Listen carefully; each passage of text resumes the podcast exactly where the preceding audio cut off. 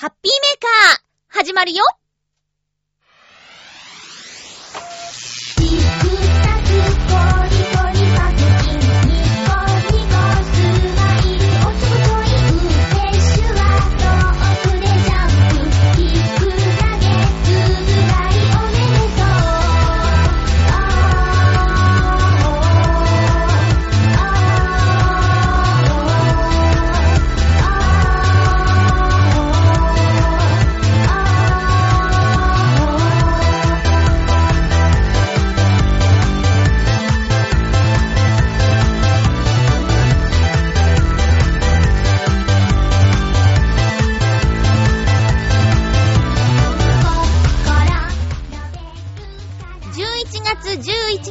まゆっちょのハッピーメーカー。この番組は、ハッピーな時間を一緒に過ごしましょうというコンセプトのもと、ちょあへよ .com のサポートでお届けしております。今回もお便りがたくさん届いております。そしてお話ししたいこともいろいろありますので、1時間最後まで聞いてくださいね。よろしくお願いします。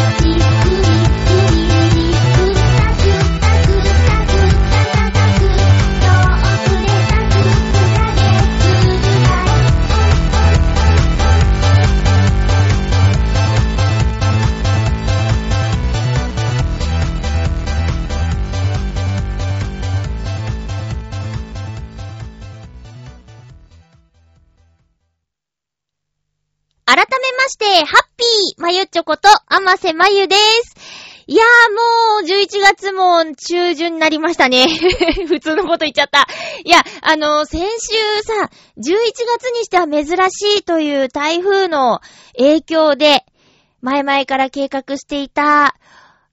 アウトドアのイベント、まあ、バーベキューがね、中止になっちゃったんです。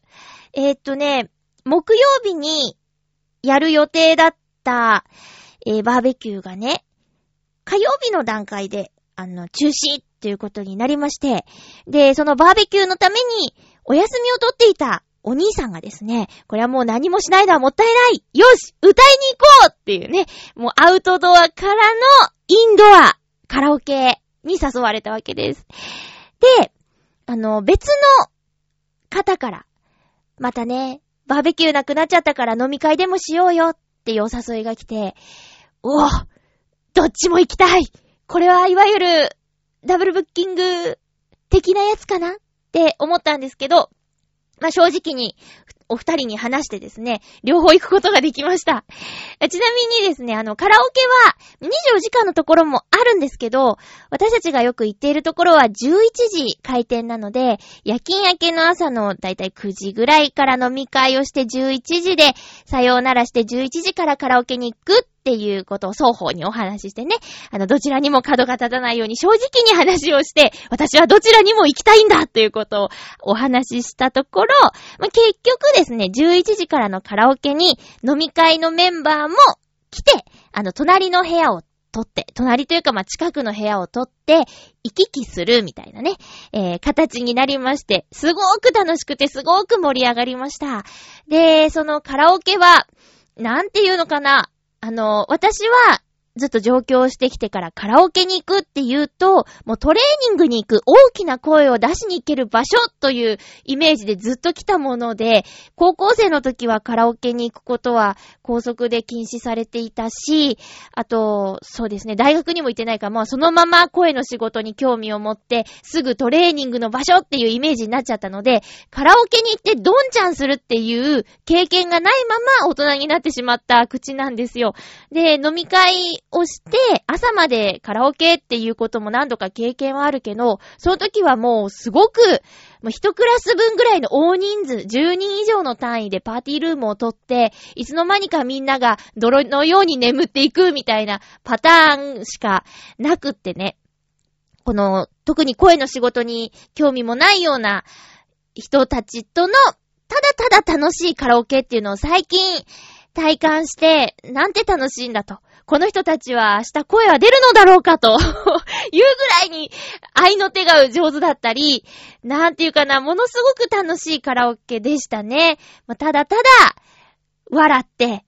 はしゃいで、みたいな。で、タバコ吸う人がね、その時半分ぐらいいたんですよ。えー、9人ぐらいいて、4、5人タバコ吸ってたのかな。で、広めの部屋だったんですけど、私喉は割と頑丈だと自負しているんで、全然問題なかったんですが、あの、目がね、目がすっごいシパシパして、で、いつもは2時間半とかで終わるところ、この日は4時間入ってたんですよ、その大人数で。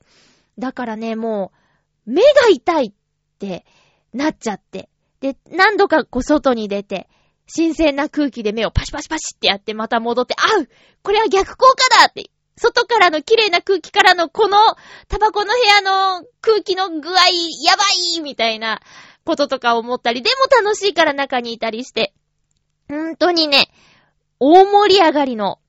えー、カラオケバーベキューからのカラオケ。バーベキューは中止になっちゃったんで残念だったんですけどね。でも結局、その週間天気予報を見て、で、台風だから前後するだろうみたいな幹事様の起点を聞かせた判断が、こうを奏してですね、あの、その日やっぱり雨が降っちゃったので、中止にしてよかったねって、えー、幹事さんドヤ顔でしたけどね、どうだっつって、どうだ俺の判断みたいな感じだったんですけど、まあ、すごいブラボー、ナイス判断っていうことで、えー、その日は、えー、別の楽しみで、一日過ごしました。で、もうね、ほとんどの方が夜勤明けで来ているのに、カラオケ4時間歌って2時過ぎかな？あれ ?2 時、えっ、ー、と、そうですね。12、1、2、あ、3時過ぎか。3時過ぎだったのに、お茶でも行きますかみたいな。お腹も空いちゃったのでね、なんか食べますかってことで、それから夜の7時ぐらいまで、えー、ずーっと楽しく過ごしました。私は、あの、前の晩仕事が休みだったので、しっかり寝て参加したので問題なかったんですけど、みんなはもうこれ24時間なるんじゃないのっていうぐらいに、あの、パワフルでね、元気な皆さんです、本当に。年齢もね、私より上の人もいるのに、全然衰えないんだもん。心配したらね、ちょっとイラッとされるぐらいの、大丈夫だっつってんだろうみたいなことを言われちゃうような感じでね、はいはいなんてすいませんでした。お兄さんまだまだお若くて、みたいな、えー、そんなんでしたね。で、今回はね、ちょっとあの、同じ深夜働いているんだけど、異業種の女の子も来てたりして、すごく社交的でね、あのー、全然知らない人たちの中にポンと入ってきたとは思えないぐらいの、えー、方で、で、連絡先交換とかしたりして、彼女は、あの、いつもからインドア派らしくって、えー、ゲームやアニメが大好きで、で、歌も、その、ボーカロイドさんの歌を歌うような感じの、うん、方でね、歌うまくって、すごく盛り上がりましたよ。あの、まゆっちょも若い歌歌いなさいよ、みたいなことを言われたりして、私はいいんだ、昭和生まれなんだから、みたいなね、変な返しをしたりとか、そんな、えー、木曜日でしたね。えー、楽しかったです。まあ、あのー、もうちょっとすると屋外で遊ぶのはきつくなるかなっていう季節になってきましたけどね、この最後の、数週間、できれば外でどっか何か楽しいことをしたいなと思っています。私のそのお友達の中で、秋らしいことをしたいということで、えー、どこか大きな公園にある釣り堀で魚を釣ってて、その場で焼いて食べられる場所があるらしいんですけど、そこでね、釣った魚を、えー、食べたところ、具合が悪くなったって その子は言ってましたけどね。しっかり焼いたのかななんか、匂いが乾臭かったっつってね。まあ、自然の味だよなんて励ましたんですけどね。そんなお腹が痛いのにカラオケに来てるっていうパワフルな、その子もある意味パワフルな若い男の子がいましたよ。えー、水曜日はですね、あのーディズニーランドに行ってきました。もう私、年間パスポートを持っているので、暇さえあれば、誰かお相手がいれば、ディズニーランドにどんどん行きたいなと、ディズニーシーに遊びに行きたいなと思っているんですけど、この日のお相手は、なんと私の実の弟でした。で、二人でね、行ってきたんですけど、思い起こせば、二人で行ったのは初めてです。家族で毎年夏休みにディズニーに行くっていうのが、あませさんちのお決まりのパターンだったんですけど、夏しか行ったことがなかったし、一緒に行ったのはね。で、いつも一緒に行くときは家族と一緒っていう感じだったんですけど、今回弟と私二人、しかもクリスマスのイベントはまだ始まってなかったんですけど、飾り付けは進んで、ディズニーランドのあのワールドバザールっていう最初の商店街の中の中央に大きなクリスマスツリーが立つっていうのは、皆さんもね、テレビとかで見たことあると思うんですけど、15メートルぐらいあるのかなあの巨大なクリスマスツリーも弟は初めて見たようで、えー、しかも10年以上ぶりのディズニーランドということで、お姉ちゃん張り切っちゃいましたよ。弟の知らない乗り物とかね、イベントとか見せてあげようと思って、で、いろいろと動き回りました。ただね、弟ちょっとね、あの、疲れやすくなっちゃってて、体調がいまいちでね。うん。その辺はちょっと、あの、心配しながら、休憩を挟みながらといった形だったんですけど、その休憩をいっぱい挟んだおかげで、いっぱいお話しする時間もあったので、えー、なんで姉ちゃん声優辞めたのみたいな話とか、えー、今までそういえば言ってなかったっけっっていうようなことをいろいろお話ができたので、えー、楽しかったです。お昼頃から行って、結局、閉園時間間際ぐらいまでいたので、まあね、つまんなかったら早く帰ろうよみたいになってたと思うんですけど、そうならなかったってことは、えー、楽しく過ごしてもらえたのかなって思います。まあ、どんな人と行くときもそうなんですけど、やっぱり、あの、ショーやパレードは、その時々でね、あの、見え方が違ったり、そのキャラクターの動き一つ、ダンサーさんの仕草一つで、えー、発見があったりもするんですけど、乗り物に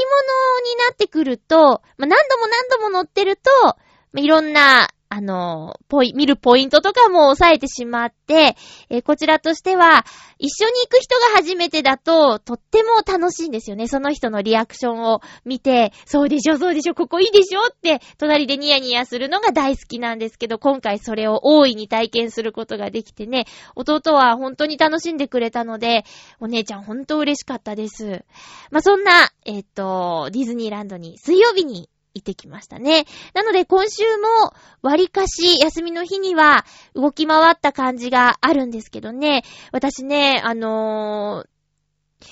忘れてるわけではないんだけど、タイミングを逃してしまったものが一つありまして、見たい映画は公開日かその一週間以内に見るのがポリシーなんですが、えー、美女と野獣、もう公開されて一週間と半分ぐらい経ってると思うんですけど、まだ見に行ってないんですよね。もしかしたら二週間経っちゃったかななんだかね、あの、タイミングが、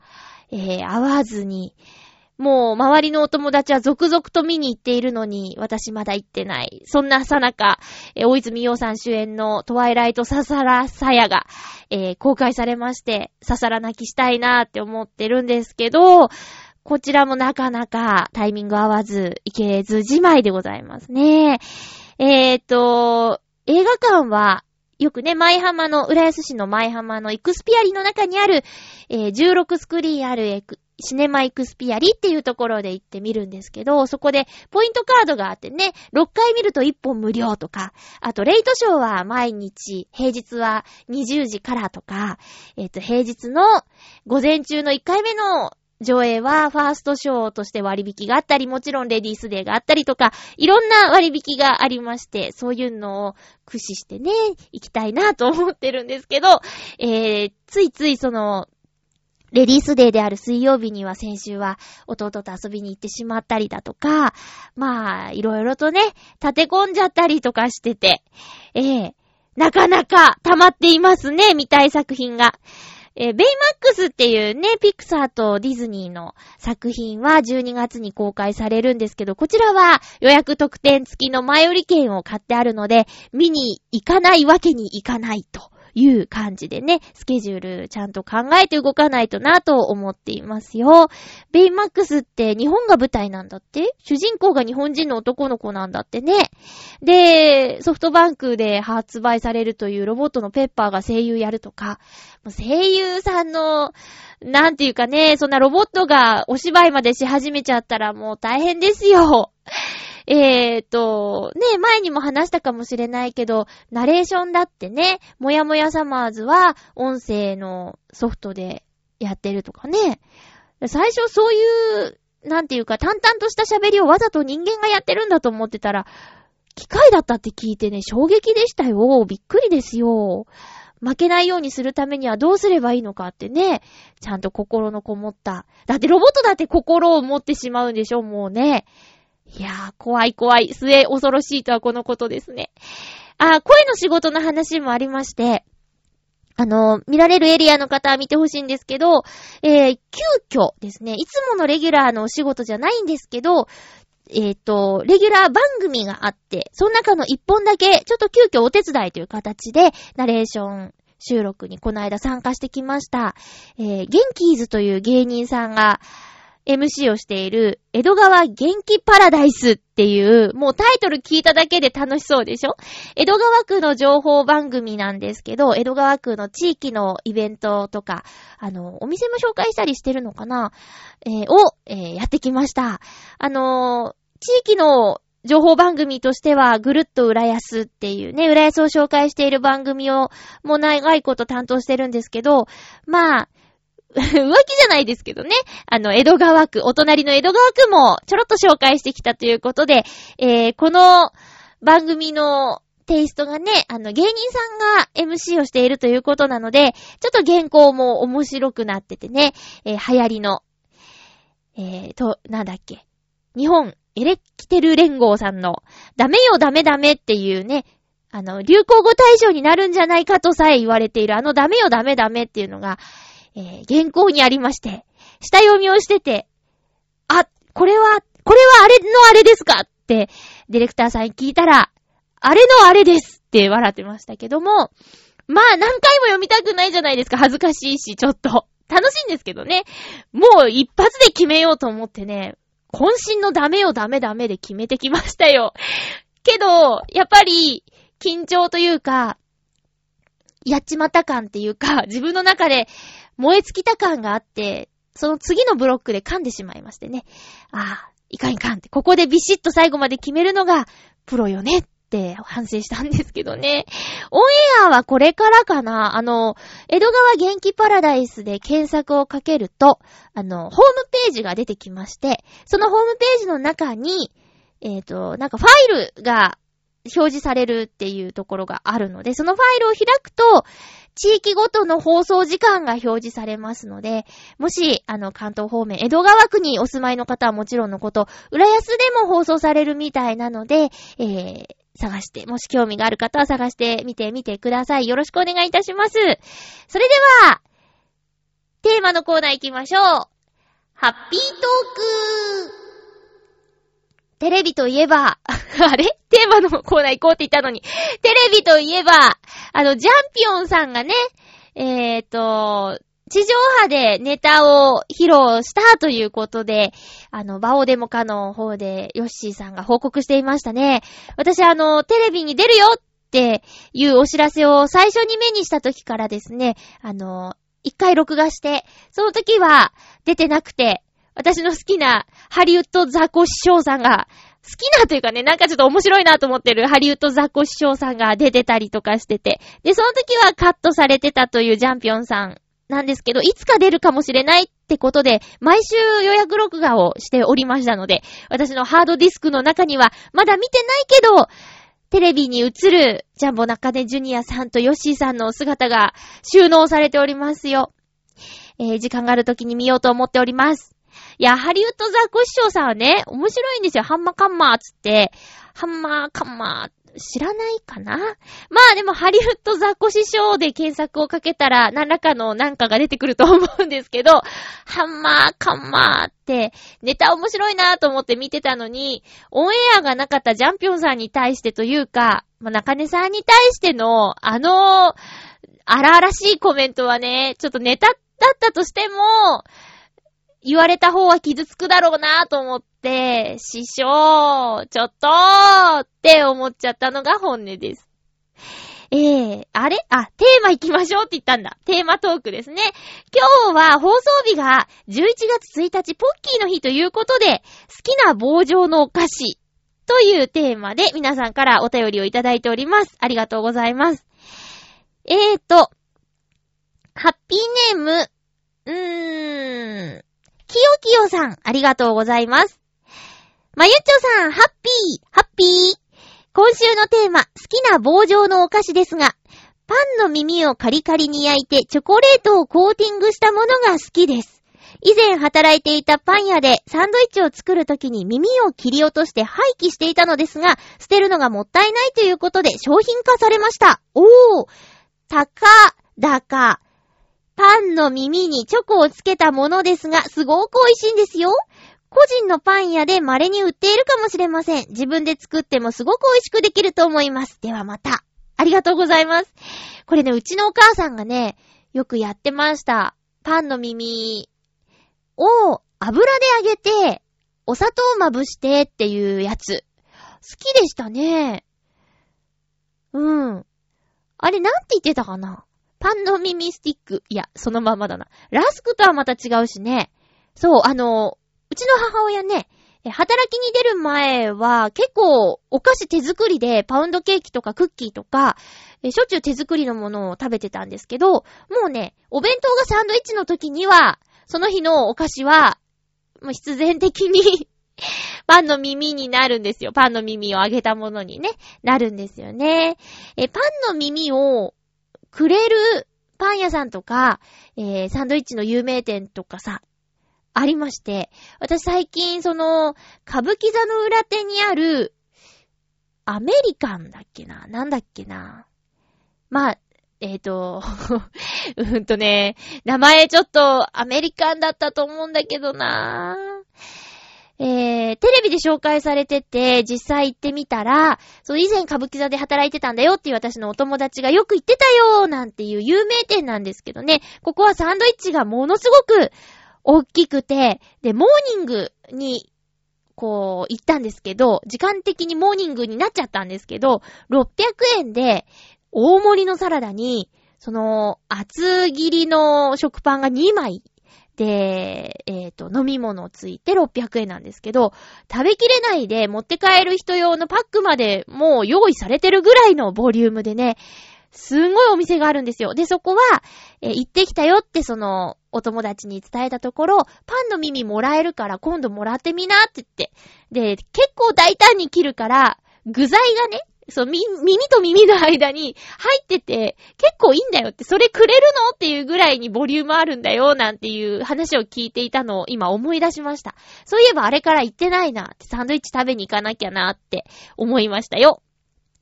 そうですよね。パン屋さんが言うんだから、このお菓子、えー、ぜひやってみてください、皆さん。私ね、あの、油でやるお料理がちょっと苦手で、トラウマで、ハンバーグをバーンって投げたら油が跳ねてまぶたを火傷したっていうトラウマがあるので、油を使った、その、跳ねるだとかね、そういったものはちょっと苦手なので、えー、例えば唐揚げとか天ぷらとかを家で作ろうっていう気にはなれないんですけど、これ焼くって書いてあるね。トースターとかでもいいのかな？あの、ノンフライヤーとかでやったら美味しそうだよね。未だに買ってないですけど、え、チョアヘヨの局長はノンフライヤー持ってて、ものすごく有効活用しているようですよ。皆さんあのね、もしノンフライヤーのことで聞きたいことあるようでしたら、イタジェラの方に質問状を送ったらいいと思います。きよきよさん、ありがとうございました。このお菓子私も好きです。続きまして、ハッピーネーム、コージーアットワークさん。ありがとうございます。まゆちょハッピー、ハッピー？好きな棒状のお菓子って、どんだけマニアックなテーマなんですか？そう？だってポッキーの日だよ。私の好きな棒状のお菓子は、チュロスです。おー、シナモンの香りがする揚げたてのチュロスはいつも紅茶ではなくコーヒーで食べると一層美味しい気がします。あ、いつもの紅茶ではなくコーヒーで食べると一層美味しい気がします。うわなんか食べたくなってきました。食べちゃえ食べちゃえ。ちなみに似たようなお菓子ですが、棒状ではないのが、ブニュエロ。主にヒスパニック系の食べ物です。こちらは焼いたかぼちゃが入っていたり、イチジクが入っていたり、おかずっぽく魚が入っていたりします。うわこっちも食べたくなってきた食べちゃえ食べちゃえそうだスペイン行こういやいや、行きませんってば。代わりに、ミスドに行ってきますでは、えー、なになにブニュエロはミスドに売ってるの？それともチュロスが売ってるのかな？あの、私ディズニーランド以外でチュロス売ってるとこ知らないんですよね。え、パン、パン屋さんというか、まあ、コンビニで、袋に入ってる、チュロスは見たことあるし食べたことあるんですけど、こんなのチュロスじゃないって思ったので、それから食べてないですね。あ、いや、もちろんディズニーランドのチュロスは美味しいんですけど、あの、USJ のチュロスはね、バカ高いんですよ。ここあえてバカ高いという表現をしますけど、ほんと高いんですよ。500円以上確か知ったかな ?400 円か500円ぐらい、えー、するんですけどね。なんでこんな高いんだと思って。でも、食べたい。買って食べたらめちゃうまで。高いけどうまいで、結局その日2本食べちゃいましたね。食べてしばらく歩いて。で、まあ、何もかも高いんですよ。あの、例えばピザとかも。800円とかしちゃうんでね。もうこれ、レストランの価格じゃないかってね、その、まあレストランで800円安いけど、この、なんで言うのかな、紙パックに入ってるピザで、一人分で800円ってちょっと、やっぱりね、あの、浦安のあそこと比較してしまうので 何もかも。ちょっと高いなと思って。で、まあ、そうなったら小腹を満たすにはチュロスが妥当かなみたいな。美味しかったし。で、チュロスを食べたわけですけどね。あのー、デコレーションがすごくされてて、あ、この話、ずっと前に USJ から帰ってきてすぐしたかもしれないですね。まあ、あの、ディズニーランドの方のチュロスはとてもシンプルで、ただフレーバーがいろいろあって、まあ、定番のシナモンもあれば、メイプル味、あと、イチゴレモンとか、イチゴの時期もあれば、レモンの時期もあるよ。本当にね、黄色かったりピンクだったりするんですね。あと、数年前から、その、チュロスは、とても長い棒状のお菓子なんですけど、えー、ミッキーの形になってて、かじって断面を見ると、ミッキーのシルエットに見えるって。それになってから、こう、ガンと料金が上がりましてね。以前私がよく食べていた頃は200いくらだったんですけど、今310円とね。何もかもどんどんどんどん値上がり、値上がりですよ。ねえ。こう、ねどこか美味しいチュロスが食べられる、外の世界のことを知っていたら教えていただきたいなと思うんですが、よろしくお願いします。あとは、ブニュエロは私食べたことがないので、魚が入っていたりとか、うん、するんだね。どうなんだろう。全然知らなかったです。コージアットワークさんありがとうございました。続きましては、ハッピーネーム、えー、フクロウのキスさん、ありがとうございます。まゆちょさん皆様、ハッピーハッピー今回のテーマ、好きな棒状のお菓子について、これを菓子の範疇に含めていいのか迷いますが、私がよく食べるのは山崎のロールちゃんです。ちなみに好きな菓子パンがテーマだった時にも同じものをあげています。笑い。はあ、りがとうございます。大好きなんですね。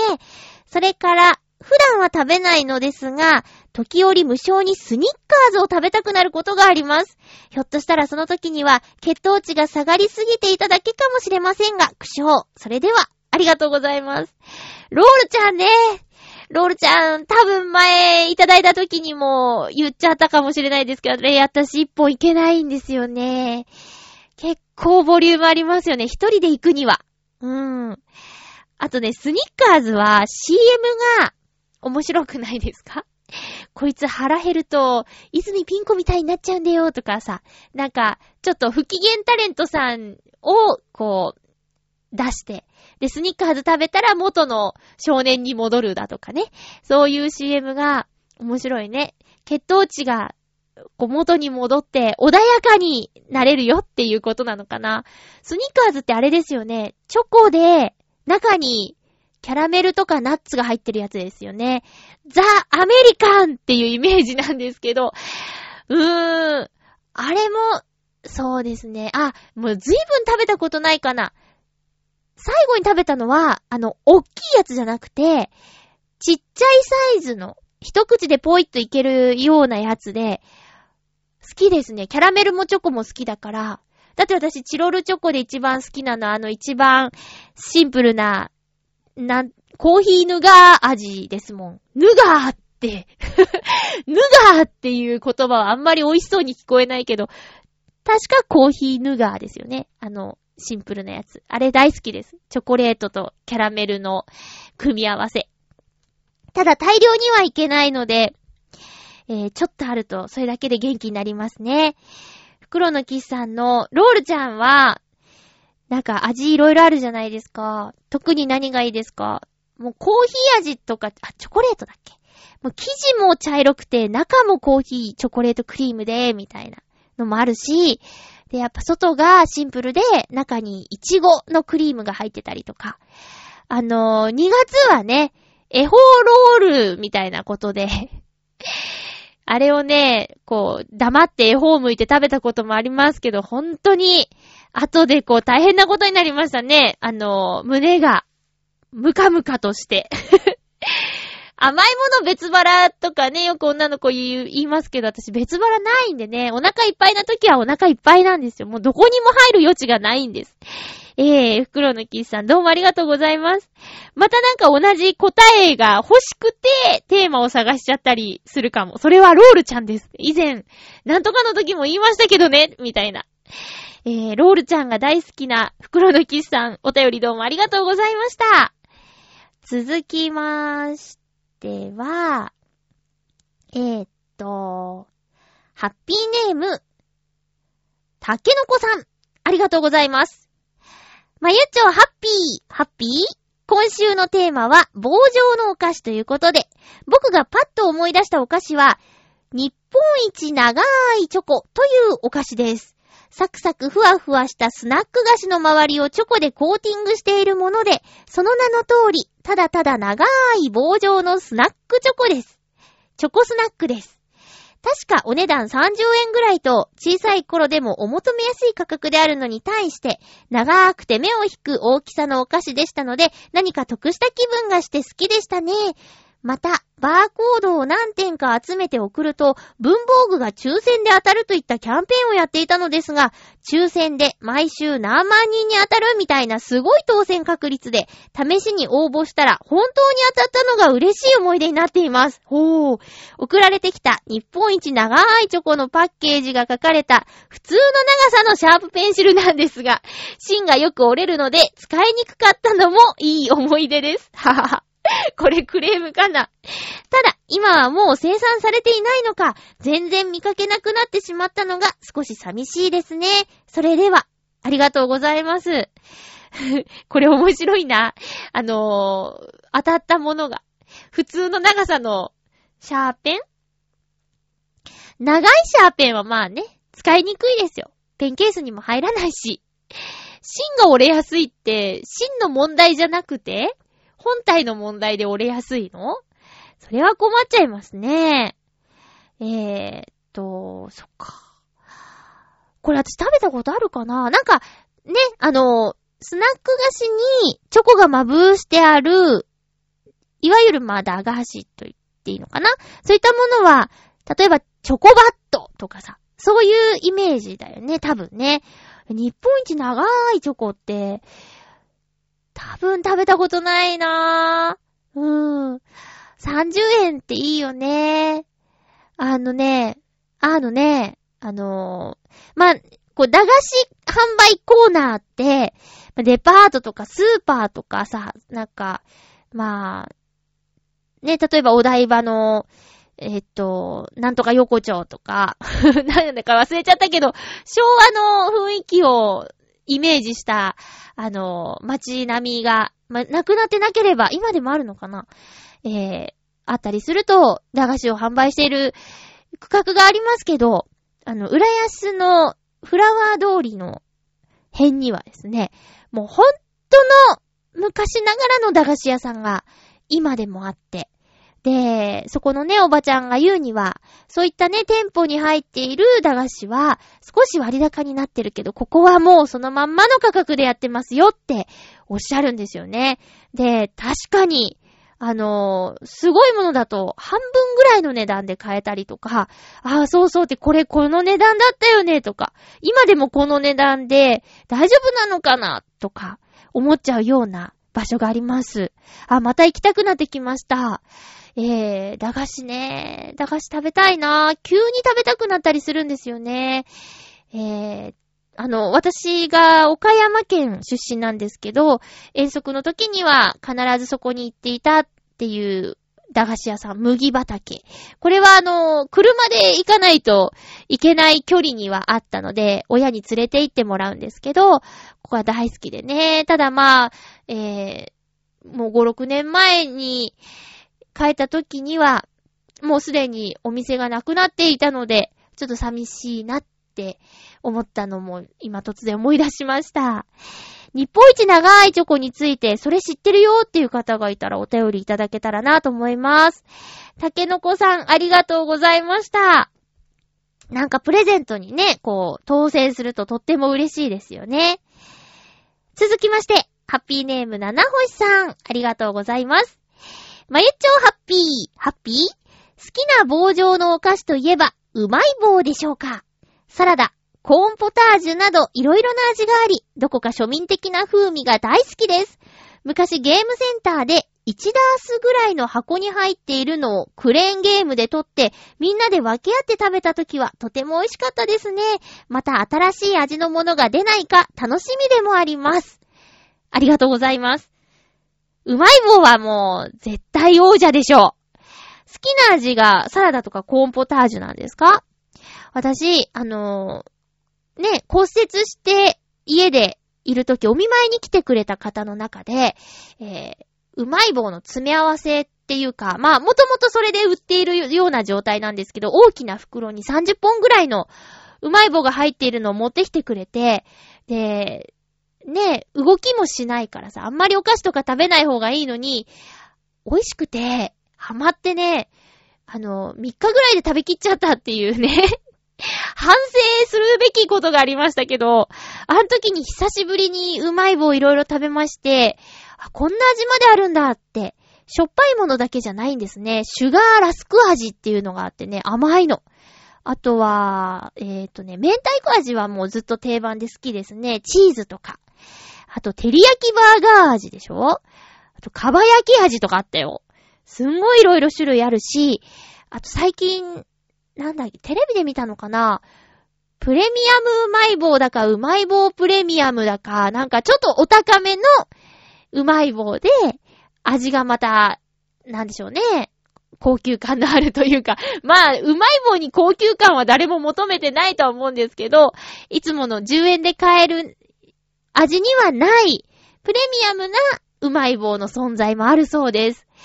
えー、もし見かけたら、七星さんぜひ、あの、買って食べてみてください。絶対的な生産量が少ないということなので、あまり目にする機会がないかもしれませんけどね。えー、私が見たのはテレビで、あの、お菓子の問屋さんで、えー、こんなのあるんですよ、みたいな取材、うん、を受けているのを見たような、そんな記憶ですけどね。今もあるのかな？皆さんあれですか？あの、芋系のお菓子あんま入ってきてないですね。じゃがりこ、じゃがビー、じゃがポックル。じゃがポックルはあんまりね、あの、ないかもしれないですけど、私ね、まあその、じゃがりこ、じゃがビーは好きなんですけど、あの、昔ながらのもので棒状のお菓子で好きなのがね、芋けんぴですね。知ってます？あの、さつまいもを、あれ揚げてあるのかな？で、お砂糖というかまあなんだろうな。コーティングしてあるんですよ。甘いお菓子ですね。芋けんぴが大好きでね、えー、硬いんですけどね、歯ごたえも結構あって。で、その同じような製造方法で、形がポテトチップスみたいな、その、スライスした芋状のやつもあるんですけど、やっぱりね、芋けんぴが好きですね。こう、長いやつがね。えー、あれがいいです。あと、ポッキーの日じゃないですか。11月11日って。で、ポッキーとかさ、あの、いろんな味があったり、デコレーションポッキーとか言って、チョコがもうめちゃめちゃついてたりするのもあるんですけど、私ね、ポッキーの極細が大好きなんですよ。知ってます？まあ、ただただ、細いっていうだけなんですけど、あの、極細のポッキーを食べるのがね、冬の楽しみなんです。極細のポッキーはね、夏は、本当にね、あの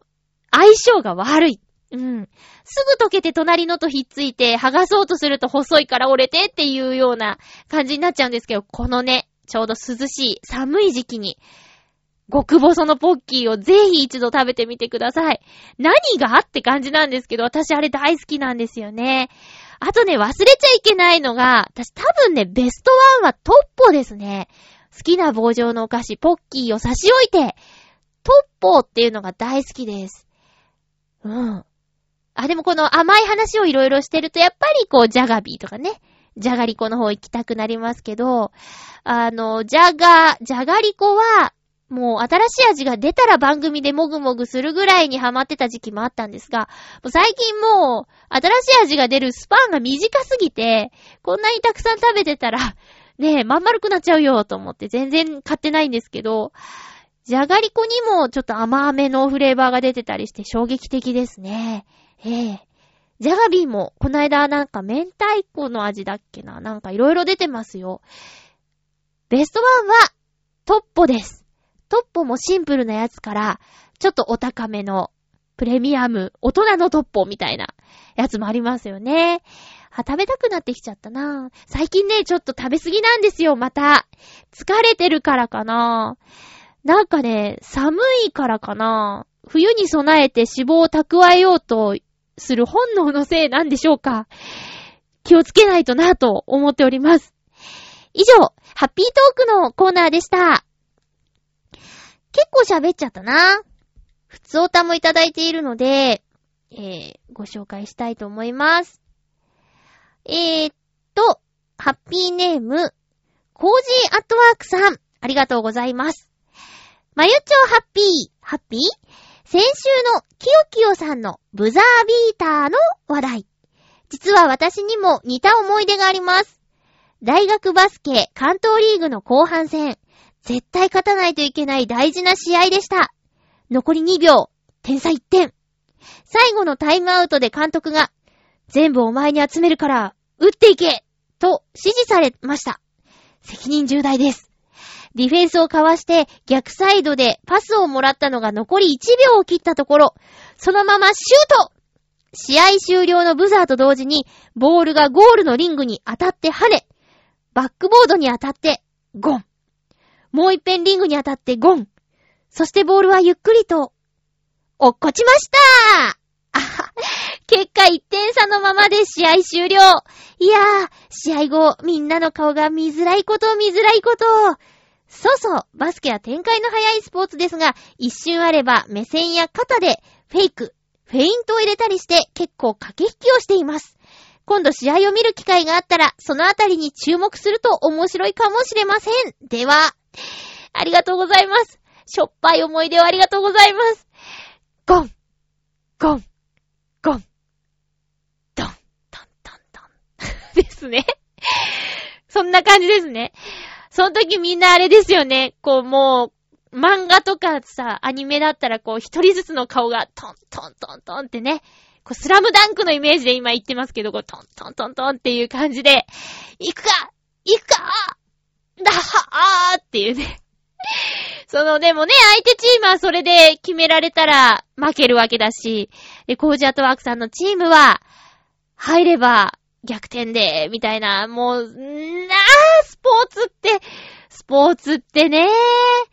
いやいや、あのー、ねリアルタイムでは見てないですけど、羽生結弦選手の、あのー、本番直前の怪我あれもね、いや、すおみちゃんがさ、フィギュアスケートの選手だったでしょ？友達にね、北野すおみちゃんっていう人いるんですけど、いや、彼女のことをまず思いましたよね。いや、彼女はね、練習中に、あの、同じチームの選手との接触事故でね、ちょっと選手生命が危うくなっちゃうっていう過去があったんですけど、いや、あれが試合直前でさ、まあ、流血までしてる羽生選手がね、まあ、試合に出たいですって、コーチにね、お願いして出させてもらったってことなんですけど、まあ、あのー、夜のね、ツイッターでちょっとそんなことがあったっていうことを知りまして、で、昼間の、あのー、ニュースでね、ニュースっていうかまあ、ワイドショーですね。で、あの、実際の映像というか、まあ、あの、カットカットではありましたけど、どんな状態だったかを見たらもう、すんごい血出てたじゃないですか、頭から。で、ジャンプ、ね、挑戦したりしてたでしょ？だからさ、いや、あのー、ジャンプもそうだけど、なんでしょう。くるくる回ったりしてね、頭打った直後の人が、大丈夫なのかなって。で、ジャンプに挑戦するも、ほとんど、あのね、着地で転んでしまうじゃない。で、それでも、あの、音楽は止まらないし、流れに乗らないとということで、転んでも立ち、転んでも立ち、頑張っていく姿っていうのはね、もうやめたって、みたいな、もうやめてって、正直ね、頑張れとは思えなかったね。あんなに、怪我してて。いやいやいや、あなたまだ若いんだからって、ここで無理したらさーって、そっちだったな、正直なところ。なんか感動したとか泣いたとかね、ツイッターでちょっと出てたんですよ。何があったんだろうって思ったらそんな状態で、いやいやいや。んでね、無理してなんかあってもうこれから滑れませんって、まあね、冷静に考えたらそうなんだろうけど、まあその時のね、もう次滑りますっていう時の羽生選手が、その先のね、選手生命がどうとか、あの、そんなことより今、見に来てるお客さんの前で、今の自分の精一杯を見せたいという気持ちになったっていうのも、理解できなくはないけど、ただまあ、心配はしちゃうよね。ちょっと一歩引いて、一夜明けて、映像で見る限りは、おいおいって思っちゃうかな。まあ、精密検査しますってことなんでね、何事もないといいし、これからね、また元気に滑ってる姿を見たいなと思いますけどね。決して譲りストではないんですけど、うん。びっくりしたっていうことで。あ、そうだ、コージアットワークさんからね、バスケの、あの、しょっぱい思い出の話を。ありがとうございました。いやいや、なんかね、その、一人のあの、シュート打った人に視線が集中してしまうからね。この時のみんなの視線は痛かったかもしれない。それは痛かったでしょう。うん。えー、ありがとうございます。続きまして、ハッピーネーム、きよきよさん、ありがとうございます。まゆちょさん、ハッピー、ハッピー？先週の映画の続編についての話ですが、新規の作品を出すより、有名作の続編を出した方が集客が見込めるけど、あまりいいことではない。綺麗に完結しているのに、掘り返して続編を作るのは、業界が厳しいのではないか。って誰かが言ってました。誰かがね。エヴァンゲリオンの監督さんが、風の谷のナウシカの続編を作るとか噂を聞いたことがあります。ナウシカは原作も続きがあって、ちょっと難しい話に入っていくんですが、ぜひ見たいです。そうですね。ナウシカはだって続きがあるんだもんね。えー、トトロの続編というか、メイと子猫バスがメインの短編映画がジブリ美術館で日替わりで放映されていました。これもすごく見たいです。シンデレラもピーターパンも続編がありますね。見たことないですが面白いですか？まゆちょさんは続編で見たいものは何ですか？ではまた。ありがとうございます。先週のメールで、きよきよさんからね、バックトゥーザフューチャーの続編が制作されているんですよっていう情報をもとに、私もね、予告編を、あの、見てみたんですけど、なるほど、ふむふむ。ちょっと心配だなぁと。まあ、でもね、大人が、大勢の大人が、クリエイターが集まって、莫大なお金を使って、挑むわけですから、中途半端なものは作らないですよね。この一週間の中で、また続編のニュースとしては、トイストーリー4を制作決定という話題が入ってきましたよね。いや、トイストーリーといえば、3はもう完璧なラストだと言われていたのに、それでまた4を作るっていうのは、まあ、ディズニー好きですけど、どういうアプローチで来るんだろうと思って、そのね、メインの登場人物、ウッディとバズの持ち主のアンディという男の子が、あの、もう成長してね、大人になって、で、ウッディとバズとどういう別れをしたかっていうことが、こう、3では描かれているんですけど、確かにね、もう、素晴らしいってね、こう、 one、two、three と続編があるものはどんどん劣化していくっていうのが定説ではありますが、まあ、バックトゥーザフューチャーもそうですし、トイストーリーも one、two、three と回を重ねるごとにどんどん良くなってって、で、 three でパチッと終わったと思ったら、うですか？どうなるんだろう？それもさっき言ったような感じで、まあね、あの、完璧なエンディングって言われてたことは、制作陣だってもちろん耳に入ってるだろうし、それを超えるものじゃないと発表しないだろうから、まあ、期待も高まりますよね。っていうふうに思ったら、バックトゥーザフューチャーも、あえて作るってことは、なんかあるんじゃないかって。その、超えてくる何か、自信が、制作陣に自信があるんじゃないかっていう期待に今、変わってしまいましたよ。ちなみにそうですね、あの、ディズニーの作品でも続編があるものはいろいろありますが、えー、そうですね、あの今挙げていただいたものの中の、シンデレラは見たことないです。でも、ピーターパン2は見たことあります。えー、ピーターパン2は劇場公開されて映画になりましたね。で、シンデレラ2は、あの、セルのみということで、えー、DVD とかね、そういったものでは見ることができるんですけど、映画館での公開はなかった。えー、ピーターパン2は、私はとても好きですね。えー、っと、うん。2を作ってよかった点が何個もありました。ピーターパン2はいい感じです。ただあのディズニーの作品の中に、あの、2を見たばっかりに、1のあの恋愛は何だったんだーって、ちょっともう、なんでしょう、がっかりしたというか、あの、ジョン・スミスはどうしたってね、心配してしまったのがポカホンタス2ですね。え、ポカホンタスはとても素敵な映画だったんですけど、あの、2はね、見ちゃダメです。これあえてね、ビシッと言ってきましょう。ポカホンタスに感動した人は、えー、ポカホンタス2は、ちょっと封印しといてください。あの、見なくても全然問題ないという意味でね。うん。あの、なんなら見ないでください。私ね、あの、2を見ようっていうことで、いろいろとちょっと見てた時代があったんですけど、まあ、ポカホンタス2を見てからは、2を見るのが怖くなってしまいましたよ。なので、それ以降に出たシンデレラ2、確かそうなんですけど、見てないですね。リトルマーメイド2はね、見ちゃったんですけど、まあ、あれはあれで、えー、うん。そうだなぁまあでも、そうだなぁうーん。まあ、あんまり、あん、ね、劇場公開されるぐらい、その押してる感があったら、あの、見てもいいかもしれないですけど、セル販売のみの2はね、ちょっと、うーん、どうかな？無理して見ることないんじゃないかな？もっと他にね、見た方がいい名作映画とかいっぱいあると思うのでね、あえて2に行くことはないと思います。なので、ナウシカの続編とか、これはね、実際に存在しているものの、えー、映像化ということで、とても興味ありますね。うん。噂状態なんで、まだわからないですけどね。え、トトロの、あの、話は、えー、私もまだ見てないですけど、やってることは、うん、知ってます。あの、ジブリの森美術館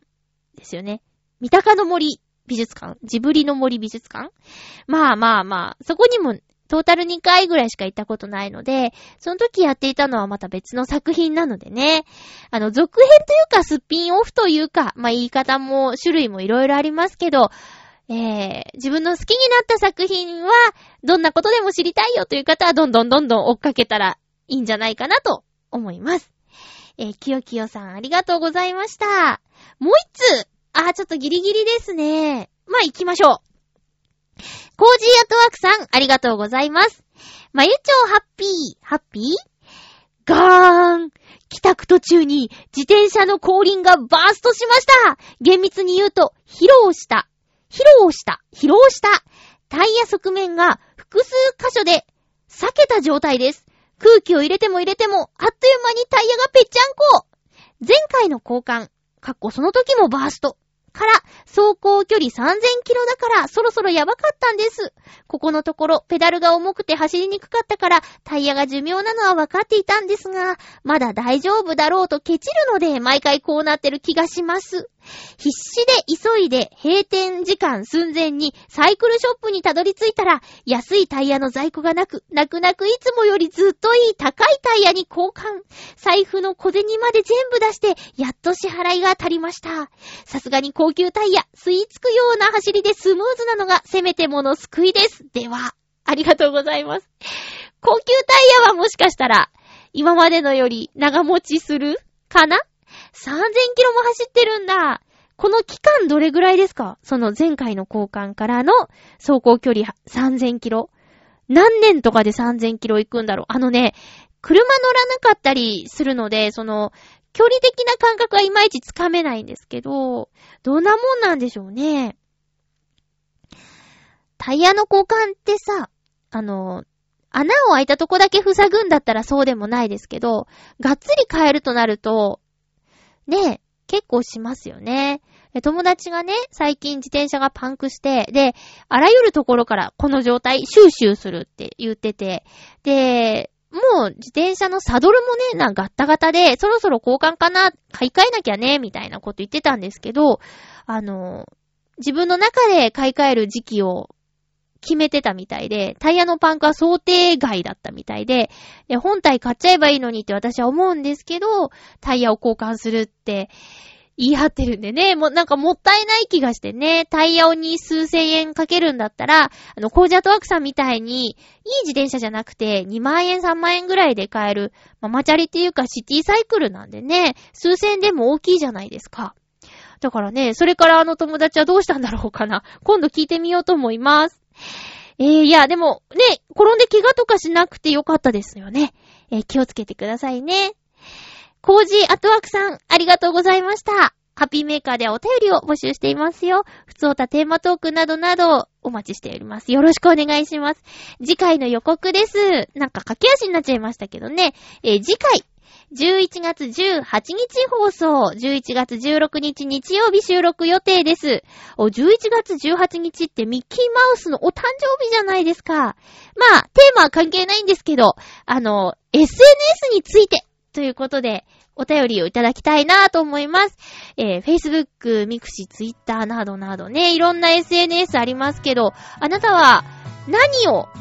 やってますか？とか、えー、どんな風に活用してますか？どんな風に思いますか？えー、僕は何をやっています？まあ、アカウントとか言う必要ないんですけど、どんな風に使ってるか、えー、SNS について思うこと。私最近いろいろ思っちゃってるんでね、話長くなっちゃうかも。お相手は、まゆちょこと、あませまゆでした。また来週、ハッピーな時間を一緒に過ごしましょう。ノートンノーツのライブの予約も待ってます。ハッピー